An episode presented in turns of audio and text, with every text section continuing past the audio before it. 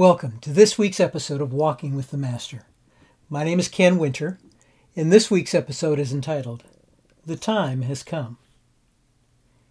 As 2024 approaches and begins, many of us are taking time to revisit our priorities for the new year. It is often a time when we make new resolutions and new or renewed commitments. It can also be a time when we decide to take action on those things we've been putting off. For the past several weeks, we have all been celebrating the advent of the baby in the manger.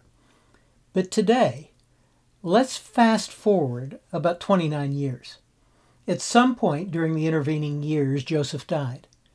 Jesus assumed the role of the oldest son and carried forward the family carpentry trade, while caring for his mother and his younger half siblings. However, the time had now come, according to his heavenly Father's timetable, for him to step out from obscurity, and Jesus would not delay. It wasn't the first day of a new year, but it was most definitely the first day of the public ministry for which the Father had sent his Son to earth. That first step for Jesus was to go to the Jordan River. It is significant for me that Jesus was baptized in the Jordan River, the river through which the Israelites crossed as they journeyed from the wilderness to the land of God's promise. Jesus is the ultimate fulfillment of the Father's promise. Everything is in him, for him, through him, and by him. He is the way through which the Father's promise is fulfilled and realized in each of our lives. His baptism in the Jordan symbolizes the turning point in our lives as we cross from our wilderness of sin into the land of God's eternal promise. Through him, by him, and because of him. He has been made our Jordan. There is no other way for us to enter into God's land of promise. Not only was the place where he was baptized significant, so was the person the Father permitted to baptize him. Jesus came to John to affirm the ministry for which God had created him. John was less than one year older than Jesus and had probably begun his earthly ministry only months earlier.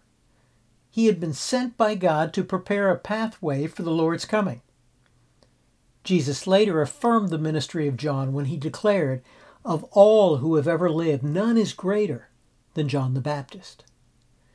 But on this day, Jesus affirmed John through his action.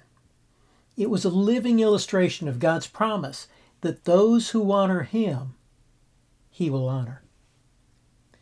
But let us also learn from the way John responded to the Master's affirmation. Too often we can allow God's expression of honor upon our lives to cloud our vision of who He is and who we are apart from Him. Like King Saul, we can allow a spirit of pride to well up in our souls and blind us from Him. John did not allow the honor of God to displace the primacy of God in his life. John, who had been full of the Holy Spirit from his days in his mother's womb, in the Master's presence, became aware of his need for an even greater filling. John, who preached the message of repentance to the multitudes in the Master's presence, had a greater view of his own sinfulness. John, who had been sent to prepare the way for Jesus in the Master's presence, had a greater view of his own need for Jesus. And John, who that day was ministering to the multitudes on the riverbank in the Master's presence, did not miss his own need to personally and publicly confess Jesus is the Christ. But Jesus did not only come to the river to affirm John, he also came to be identified with sinners. He who knew no sin came to be baptized by a sinner as a sinner among sinners. Baptism, in one word, is that identification. Through baptism, we are identified with Christ. On that day, he came as King of Kings to be identified with his subjects. the Father made him who knew no sin to be sin for us, that we might become the righteousness of God in him. Jesus came to teach us how to live, to enable us to live, and to empower us to live. In order to teach us how, he was baptized in the Jordan. In order to enable us, he was crucified, or baptized, if you will, on the cross. And in order to empower us, he became our high priest, one who understands our weaknesses, for he faced all of the same temptations we do and intercedes on our behalf. Jesus never taught his disciples to do anything that he did not first model. He did not set himself here as an example for us to live up to. He was holy, without sin. And while we walk on this earth, we will never be without sin. Rather, he came to identify himself with us. Allow me to illustrate the point. John's baptism was a baptism of repentance of sin. After someone was baptized, they would then immediately publicly confess their sin right there in the water. But we read in the gospel account after being baptized, Jesus went up immediately from the water. Jesus did not need to remain in the water and confess his sin. He had no sin to confess. He had been baptized to be identified with us. And thirdly, Jesus came to be baptized that day because baptism symbolized death. It was a picture of his future baptism on the cross and subsequent burial in the tomb. Just as he became identified with us through baptism, we become identified with him, his death, his burial, and his resurrection. We are raised out of the waters of baptism to walk in new life in him and with him. And on that day, all of heaven affirmed Jesus. The heavens opened to encourage him in his going and to encourage us to receive him. The Holy Spirit descended upon him as a dove. It is interesting that the dove is the only bird that was permitted to be offered as a sacrifice.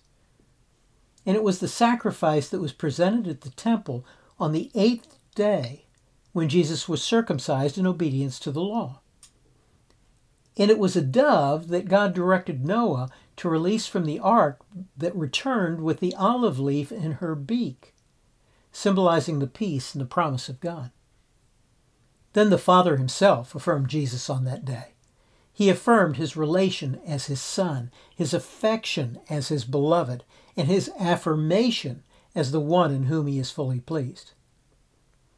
You see the fourth reason, but most important reason, Jesus came to the Jordan that day was in obedience to the Father.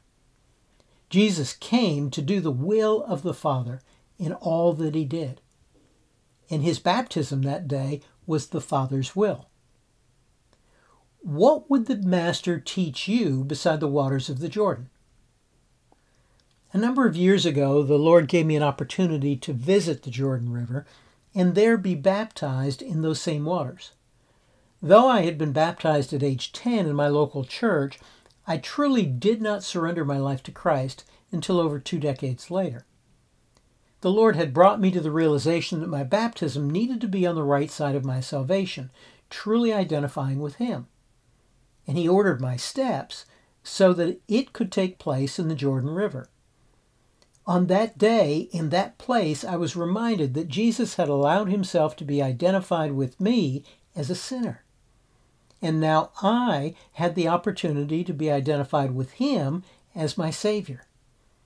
And in both instances, the Father is pleased and the Father is glorified. As you begin this new year, please allow me to ask Have you taken that step of obedience in following the Lord in baptism? Please don't allow my personal experience to confuse you. We don't need to physically travel to the Jordan River to be baptized. We can come to that place right in our own hometowns. Wherever you are, if you have not yet taken that step of obedience, I want to encourage you to wait no longer. Now is the time to follow your Master in what he modeled. Remember, it was Jesus' first step. Perhaps you would say, You have followed the Lord in baptism, but there is something else you know He has told you to do, and you've been putting it off. There will never be a better time than now to take that step. Be assured that the Father will be pleased and the Son will be glorified as you take that step with Him. The time has come. You can read about the day Jesus was baptized in the Jordan River in the Gospel of Matthew, chapter 3.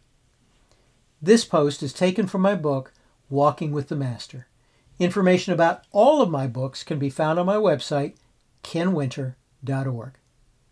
Thanks for joining me this week, and I pray that each and every one of you will experience the richest blessings of the Lord in this new year as you walk with the Master.